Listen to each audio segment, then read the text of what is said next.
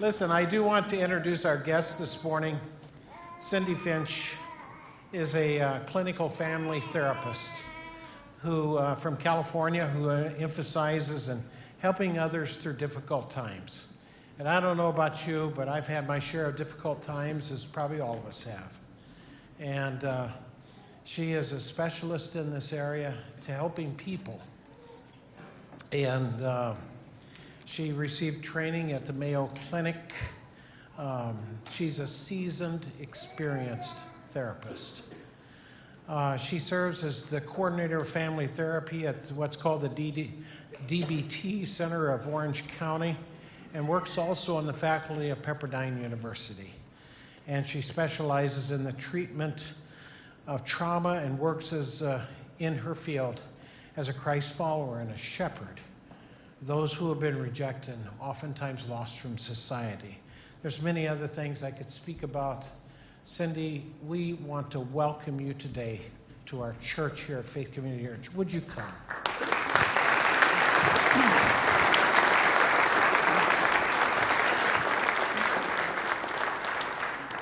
Thank you, Pastor Joe.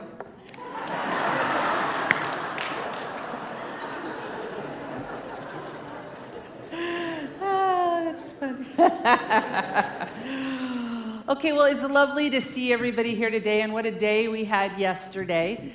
So fun to be together, and thank you for trusting me to come back again. A few of you know I'm a little bit of a spastic, wild speaker, so if I'm over here or over here, just hang with me. We had a great time. And originally, I came here today to share with you about how to work with those who struggle with mental illness and thoughts of suicide, and how to help. And that's still the plan. And I love when God confirms it, and I don't like it. I mean, I like it and don't like it, but my coworker Angela and I were leaving this morning, and she texted me and she said, "You'll never believe what happened. There was a woman who was helping her with her luggage, and they just happened to be kind of passing suitcases, and she said, 'Can I just tell you, my son killed himself?'" And I know Angela was just taken aback, and then Angela proceeded to minister to her and say, "I want you to know that God loves you, and this must be so terrible for you, and I'm so sorry, and thank you for sharing this with me, and I want you to know it's not your fault." And so there may be some of you here today. Do you mind if we just jump right in? It's okay. I don't have a lot of other things to say. Let's just talk about the work that we do and I do and needs to be done. And there's some of you here today, if you hear nothing else, it's okay by me, except I want you to hear this: it's not your fault. Okay? You don't have the power to make anybody want to live. You didn't as a child, if it was your parent. You don't now, if it's your husband or your wife or your brother or your sister or your child. You don't have the power to make anybody want to live, okay?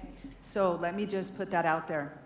I'm going to be speaking to people who actually struggle with suicidal thoughts as we go through the service. And the reason I'm going to speak to you, well, that's one of the reasons I'm here, but I've been under the mentorship of Kay Warren, and many of you know that Rick and Kay Warren are pastors that have churches all around the world, and their son 5 years ago took his life, Matthew, and she is really fabulous, and I highly recommend her website, kaywarren.org. She, better than any other mental health provider, better than any other hospital or physician, has a website and a ministry leverage for mental health. And so if you need any resources, I want you to go directly to her website. We're going to be actually hearing from the Warrens through a couple of videos today, as people who were doing everything right and everything went wrong. I love how they say it. They said, "Our son was born different from the beginning. He was a highly sensitive child. Everything seemed to touch him at a deep level. And by the time he was 7 or 8, he was diagnosed with depression. And then at 17, he wanted to take his life, and he didn't until he was 27. And here's their take on it: "We got 10 more years with him than we would have had otherwise." And so I just love their ministry and their work. So one more little caveat. I've never made this presentation in a church, and so bear with me. I make this presentation to clinicians and to students and things like that. But this integration of faith and mental health can be a hard one because we hold a lot of bias and belief in the church, and we're going to hear more about that today and outside of the church about what causes it, where it comes from. Why can't people just be happy and be more positive and think better thoughts, and maybe they wouldn't be so difficult or depressed, or, you know, like that's how we all think. I'm just going to say it because that's how we all think. So I'm going to integrate some of these concepts biblically but scientifically as well, and I want to just lay this up front. All truth belongs to God, wherever it comes from. It all belongs to him because it all came from him. For instance, the protocol for curing cancer and setting broken legs and doing surgery is not found in the Bible, but because God is the creator and the healer, he gave that wisdom to us, right? So that truth belonged to him first. So the protocol for managing mental illness and for helping someone through suicide is not actually in the Bible, but it comes from him because he's my creator. He wired us the way we are. He created us as mind, body, and spirit. He gave us emotion because he himself is an emotional being. And so the protocol for managing that came from him, even though it's not laid out in the Bible, because it's his truth first. Sound okay? Okay. So briefly, I came to this work as a homeschool mom with cancer. Oh my gosh, God parlayed that into working with people who had suffered. That story, if you were here yesterday, great, you heard it then. I'm not going to take time up with it now because there's too many other good things. But God told me, jump in the river, pull them out, and I'll help you along the way. So that's what I've been doing. I got really surprised by how many people suffer with mental illness in the church, especially because we're very quiet about it. And it's just everywhere. So I'm a counselor who's a Christian, but I'm not a Christian counselor. And the reason is because a lot of my clients won't come to me if I call myself a Christian counselor, because a lot of their hurt has come from the church, right? Or they're atheists and they don't yet believe, right? And so, but everyone that comes through my practice is prayed for and interceded over. But I just want to say that. So I don't like practice out of a church. I just have a little office. And I go in there, and somehow God shows up. I don't even know how he puts up with me. I'm so disorganized. But he keeps bringing these people to me. And I was saying yesterday, people that I have nothing in common with. Our beliefs and our values are so different. And he goes, here, I have another one for you. And they're not going to look at all like what you thought. But I have a plan working out, and I need you to be one point of light in their life. But I have the rest of their life plan. So if you'll do your part, I'll create a ripple effect if you'll be obedient to speak the truth to them and to shepherd them and walk through these terrible, terrible times with them as if you were me. Okay, and so really that's what we're all asked to do. And it's interesting because this talk of all the three talks that I gave or giving, it wouldn't come together for me. I mean, have you ever had that happen where it just like won't melange, like it won't come together? And so I sat down at the airport on Thursday, and here's what happened. I sat down and I said, gosh, God, I feel really inept. I don't have this third talk put together. What do you want to do on Sunday? And then three things happened really quickly. So I prayed, what do you want to do? And then on my phone, this notification came in from my school. So I work at Pepperdine, and it said active shooter. And I said, oh my gosh, wait, where in the country is there another active shooter? Well, it turns out it was at a college bar right near one of our campuses, and 16 of our students were in that bar. And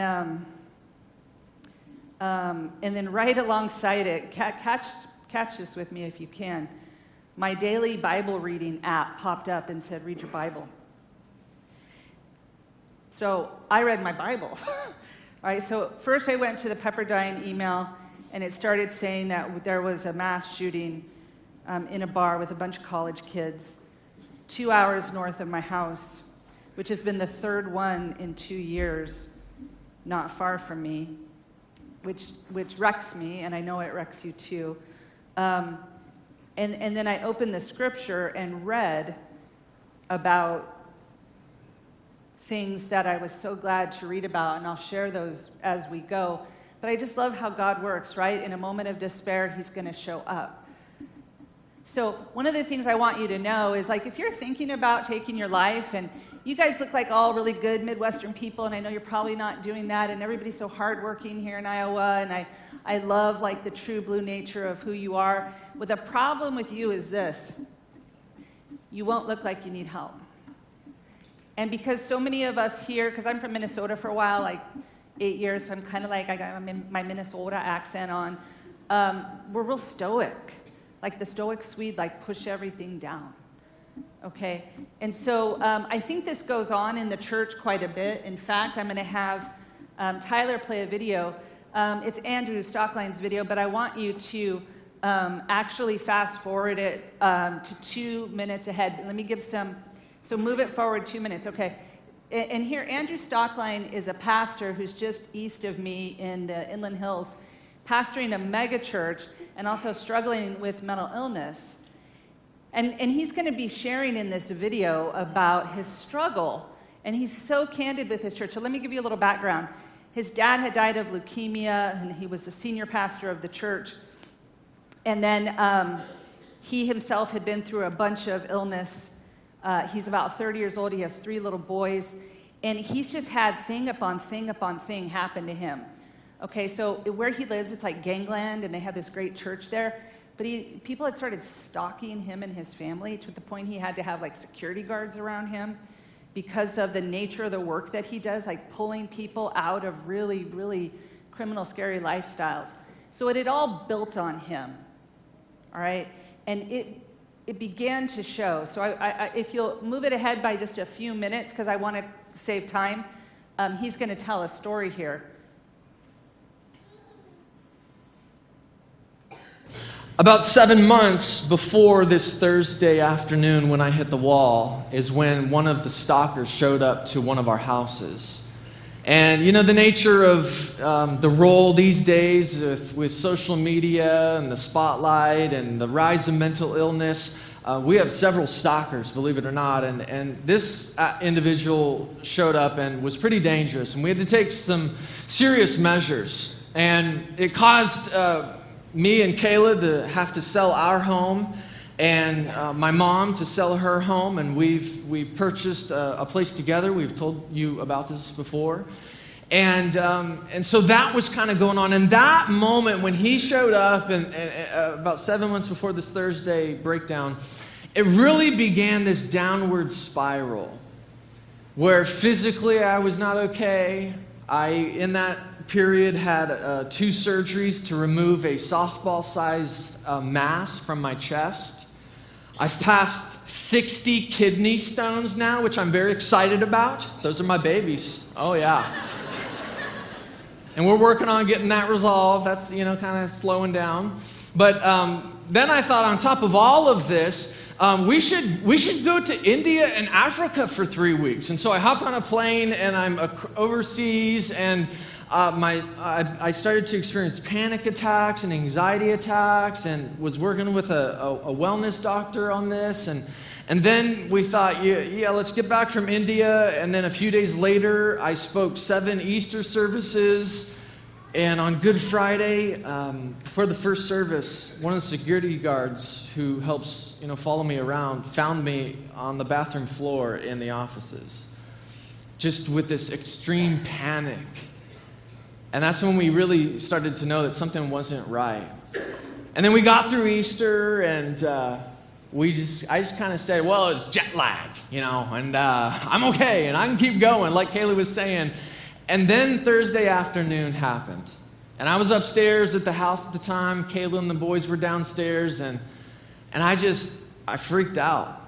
It was actually the flooring guy who called and said that the floor wasn't going to be installed in time, and that triggered me, and I went into this full-on panic attack. And if you've ever been in one or been around someone that's in the middle of a real panic attack, it's a scary thing. I was in fear for my life. I thought I was going to die. I was pacing back and forth. I wasn't making sense.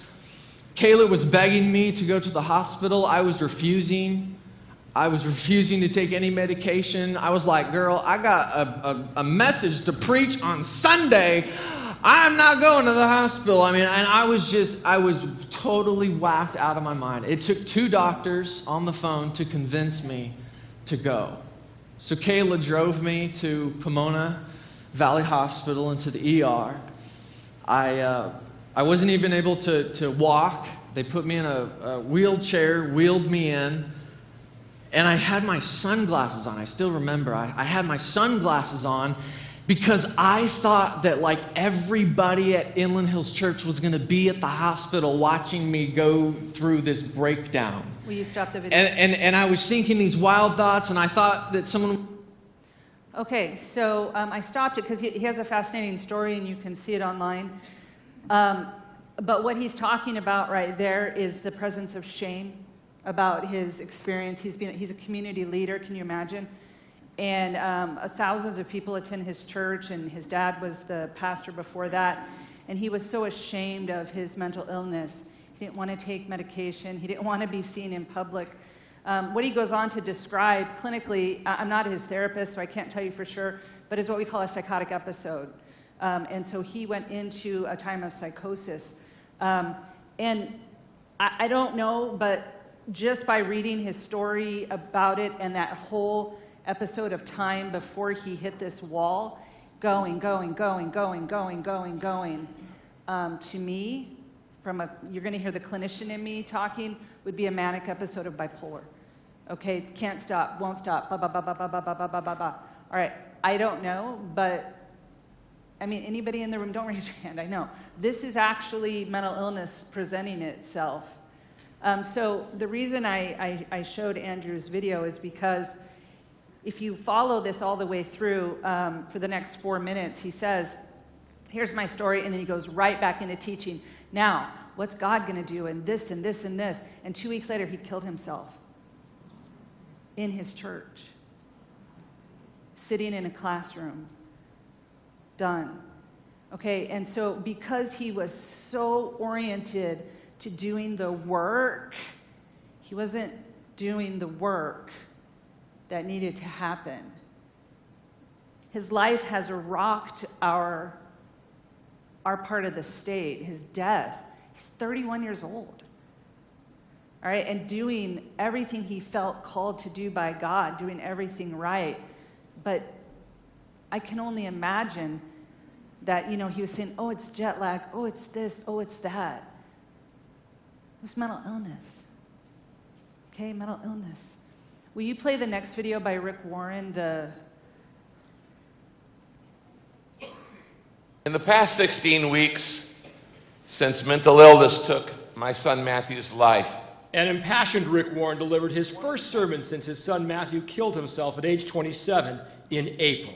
With his wife Kay at his side, Warren told his Saddleback Church congregation Matthew suffered from mental illness since childhood. We had gone to the best doctors money could buy. We had gotten the best medications. We had the best therapy. We had the best people praying, thousands of people praying. We have an incredibly strong family with deep, deep faith. It just did not make sense. The grieving couple's influence reaches far beyond the walls of this church. Warren is the author of the mega bestseller, The Purpose-Driven Life. With Kay at the forefront, Saddleback Church launched a global initiative to provide help for people who are HIV positive and remove any associated stigmas.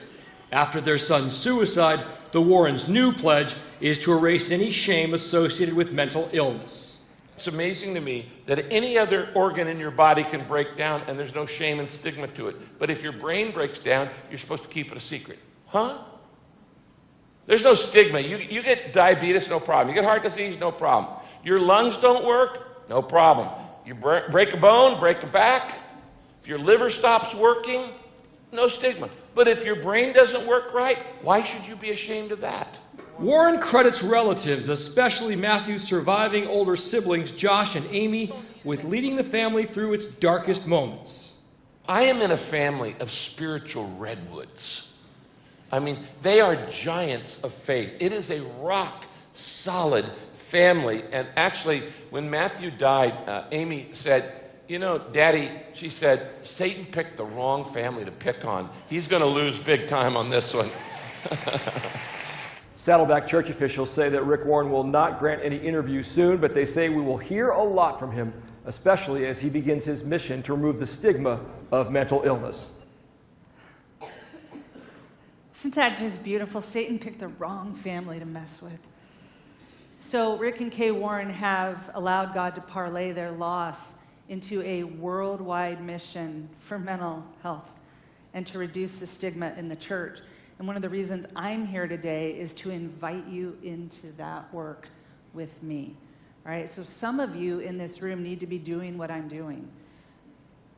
All right, and maybe you've wondered, what am I supposed to be doing in my ministry? If you have the gift of mercy, if you're kind and tender-hearted, if you really worry about other people, if you yourself have been through some really terrible things, this isn't all the qualifications, but I mean, right, like this is... You're my peeps. If you have the gift of shepherding, the gift of pastoring, right? If you need to know that people around you are going to be okay. Perhaps you're supposed to go to college and get licensed and open up a mental health clinic not far from here. Because as far as I can see in rural Iowa, not a whole lot of mental health care around here. Okay? And this family can't do it all. These two families, they can't do it all.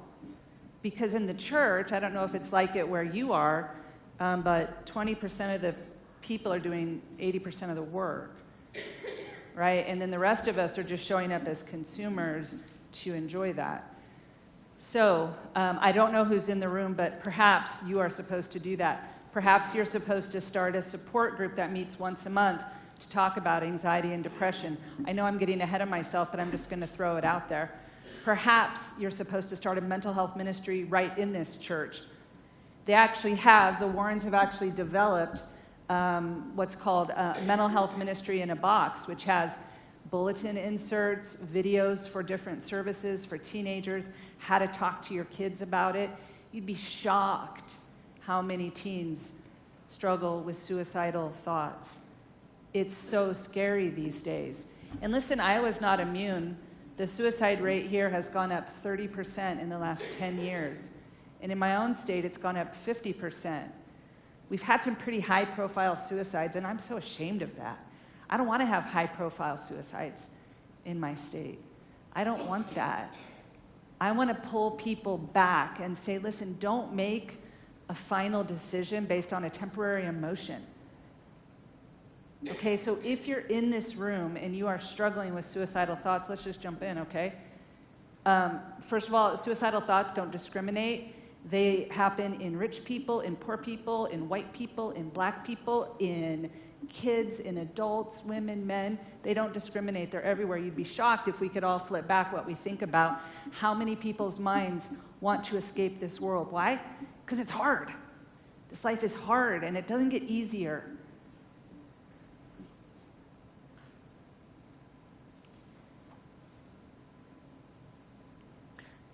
So men are more likely to complete suicide. Women are more likely to attempt and not complete.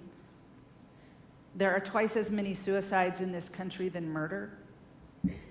Financial and relational problems are often at the heart of suicide, and undiagnosed mental health problems. But no one talks about it. Stigma in our culture and mental illness, it's because it's like a weakness, right? Because a lot of us think, like, just be happy, like I was saying at the beginning. And in the church, we look around like Andrew, he looks fine, he looks healthy. And I honestly had a hard time because I had fought so hard to live that when I started working with mental health peeps, I was like, what's the problem?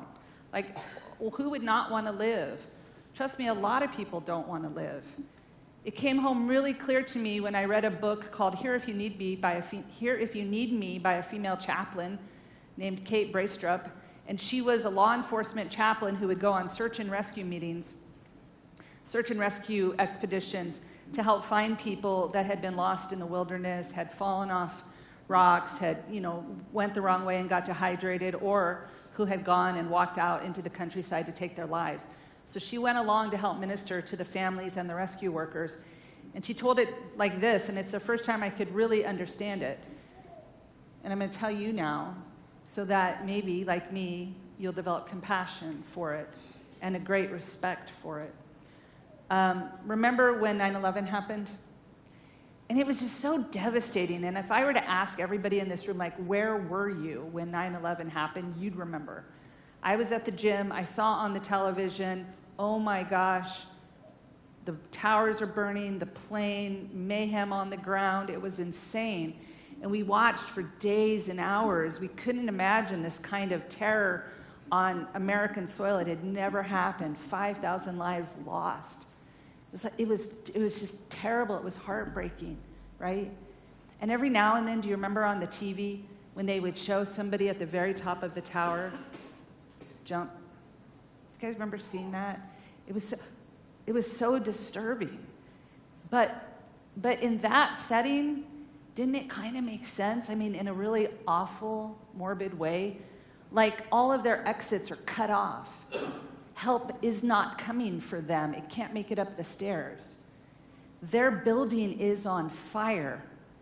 So they can either stay in that tower or their office and be burned alive, or they can take some control, break out a window, and jump.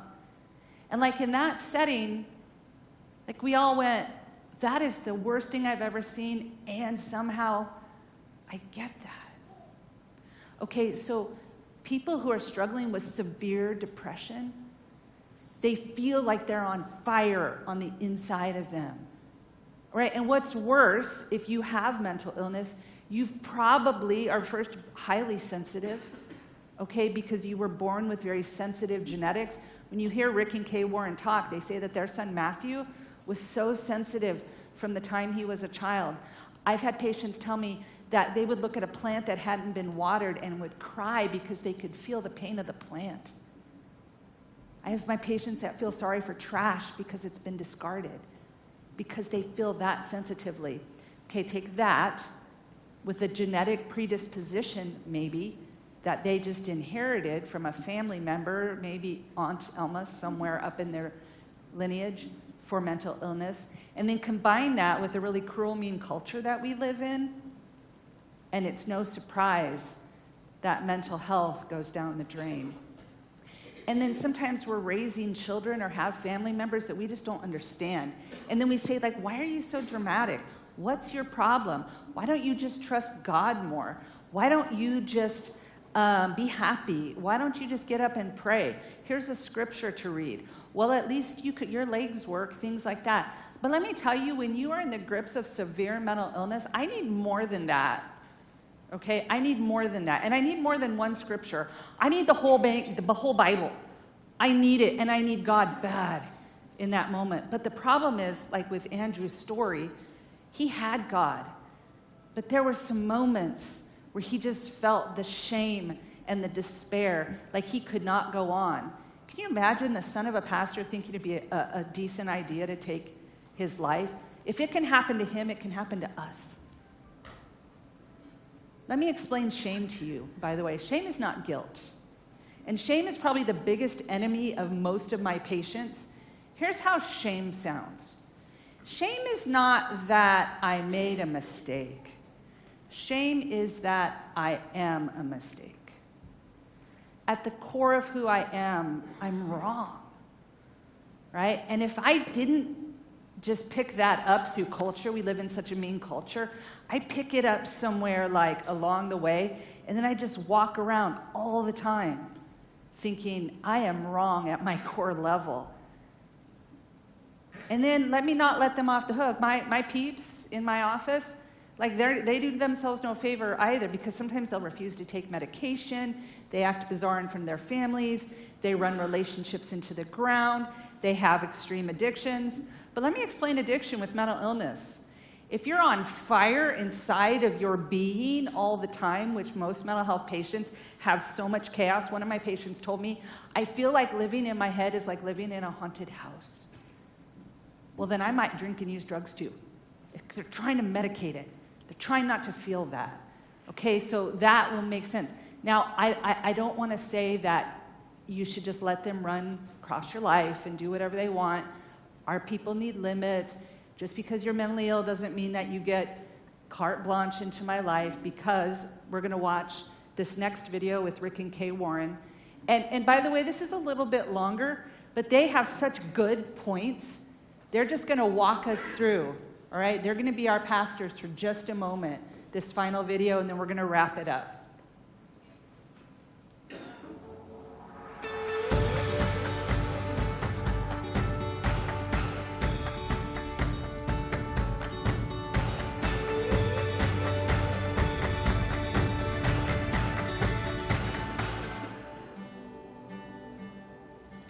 Have just been diagnosed with a mental illness, or you may have a family member who's just been diagnosed, and your mind is full of thoughts, and you might even be a little frightened because that's an overwhelming diagnosis. But we want to talk to you in this about how to manage a mental illness from a holistic perspective. And probably the very first thing from this diagnosis is your psychiatrist may have said to you that adding medication may be the very first thing that you need to do. And taking medication for a mental illness, I mean, that can be very frightening. You don't know how you're going to feel. You don't know how it's going to make you act. You don't know, is it going to change you? It can really be a frightening thing. Yeah, and you know, as a pastor who studied the Bible for over 40 years, I can tell you this. It's not a sin to be sick, and it's not a sin to take medication. In fact, a lot of people think that, you know, they're ashamed of taking medicine. Well, why? You know, if my heart doesn't work and I take heart medicine, there's no shame in that. If my liver doesn't work and I take liver medicine, there's no shame in that. If my brain isn't working right and I take medicine for my brain, there's no shame in that. There's no stigma to that. It's just part of being a human being and living in a broken world. And that's what we want to talk about, is how to manage mental illness in a holistic way. Because sometimes people think if they go and they get a diagnosis and somebody says, okay, here's the illness that you have, and here's the medication that you have, and we also want you to be involved in therapy. Sometimes we can think that that's all that's necessary. Sometimes that's good. Sometimes taking medication and being in weekly therapy, dealing with your mind and dealing with your thoughts is incredibly, and your emotions is incredibly helpful. But that's not all. You're going to need to work in some other areas. There's some other things that are going to add benefit to you managing a mental illness. Okay, yeah, so pause the video right there, will you? You might start the... Thank you. I'm going to just summarize what they say, because if not, we'll run out of time, and I want to honor our time. Here's what they say, the other things. I wanted you to hear it from a pastor, that there's no sin in being mentally ill, that there's no sin in being sick, right?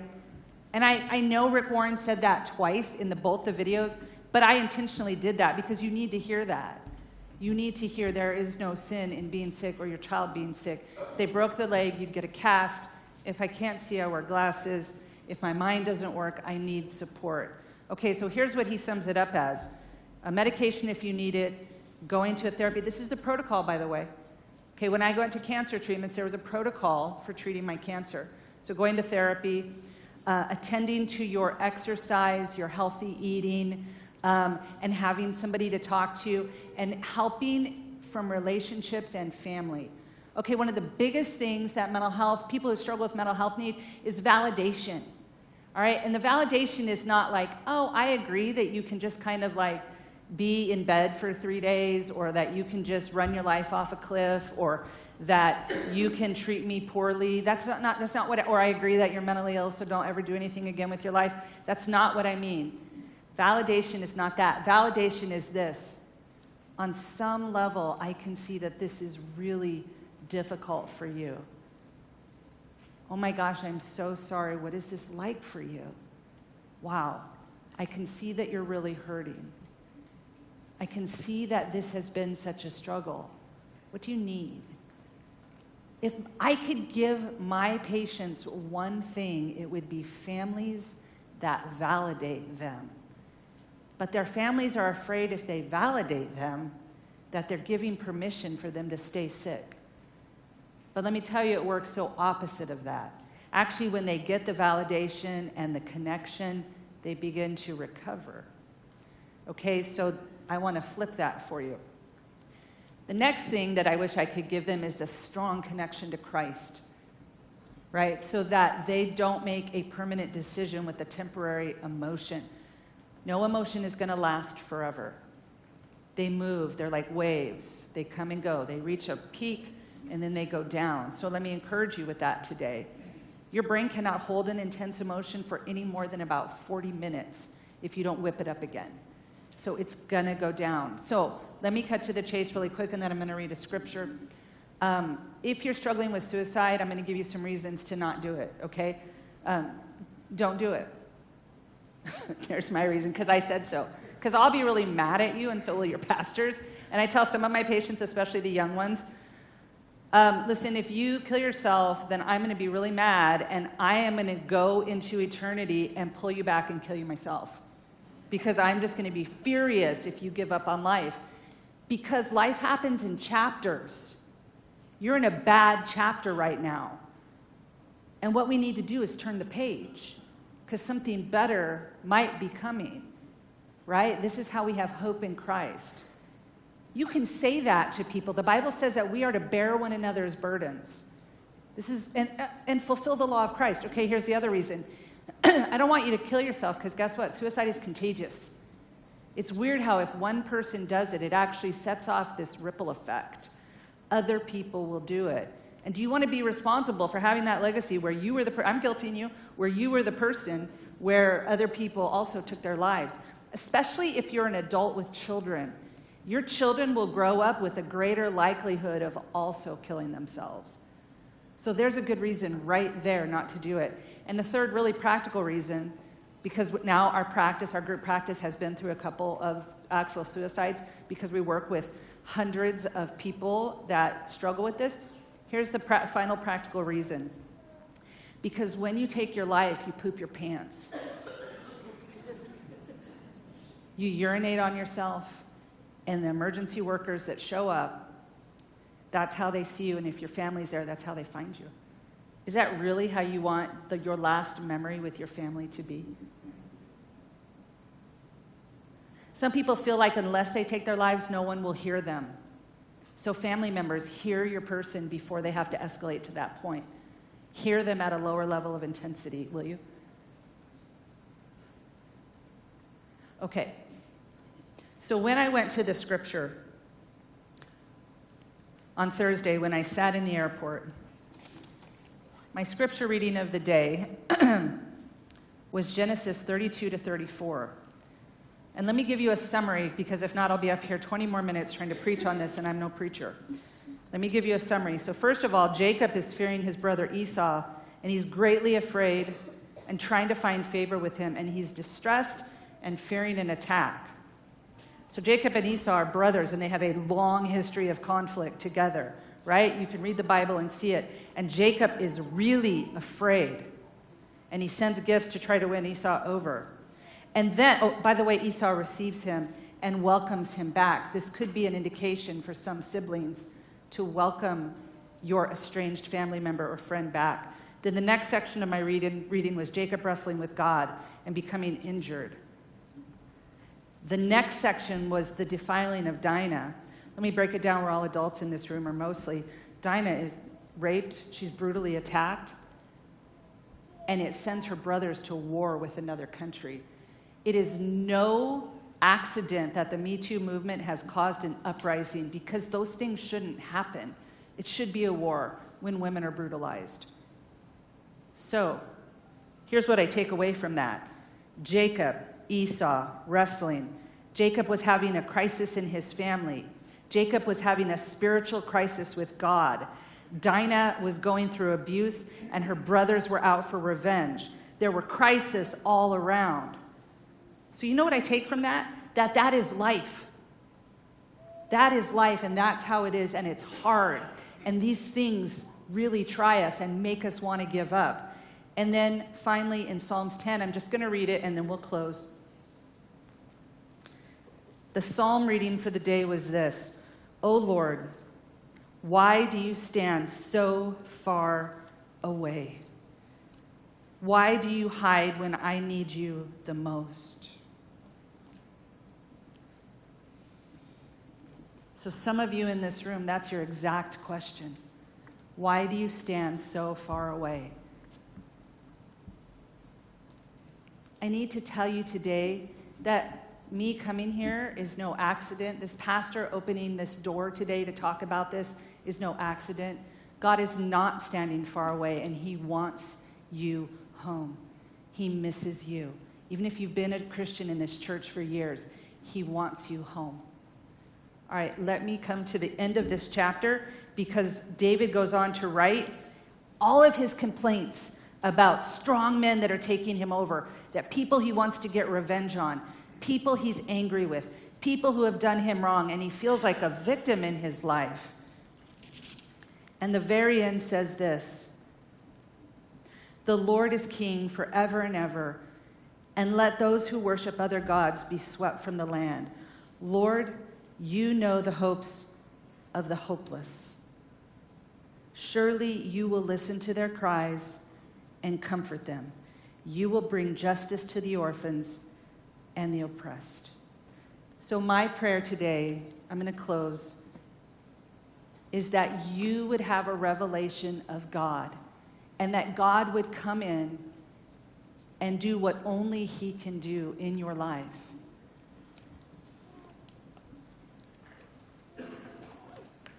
And that he would bring justice for you. Thank you so much for having me.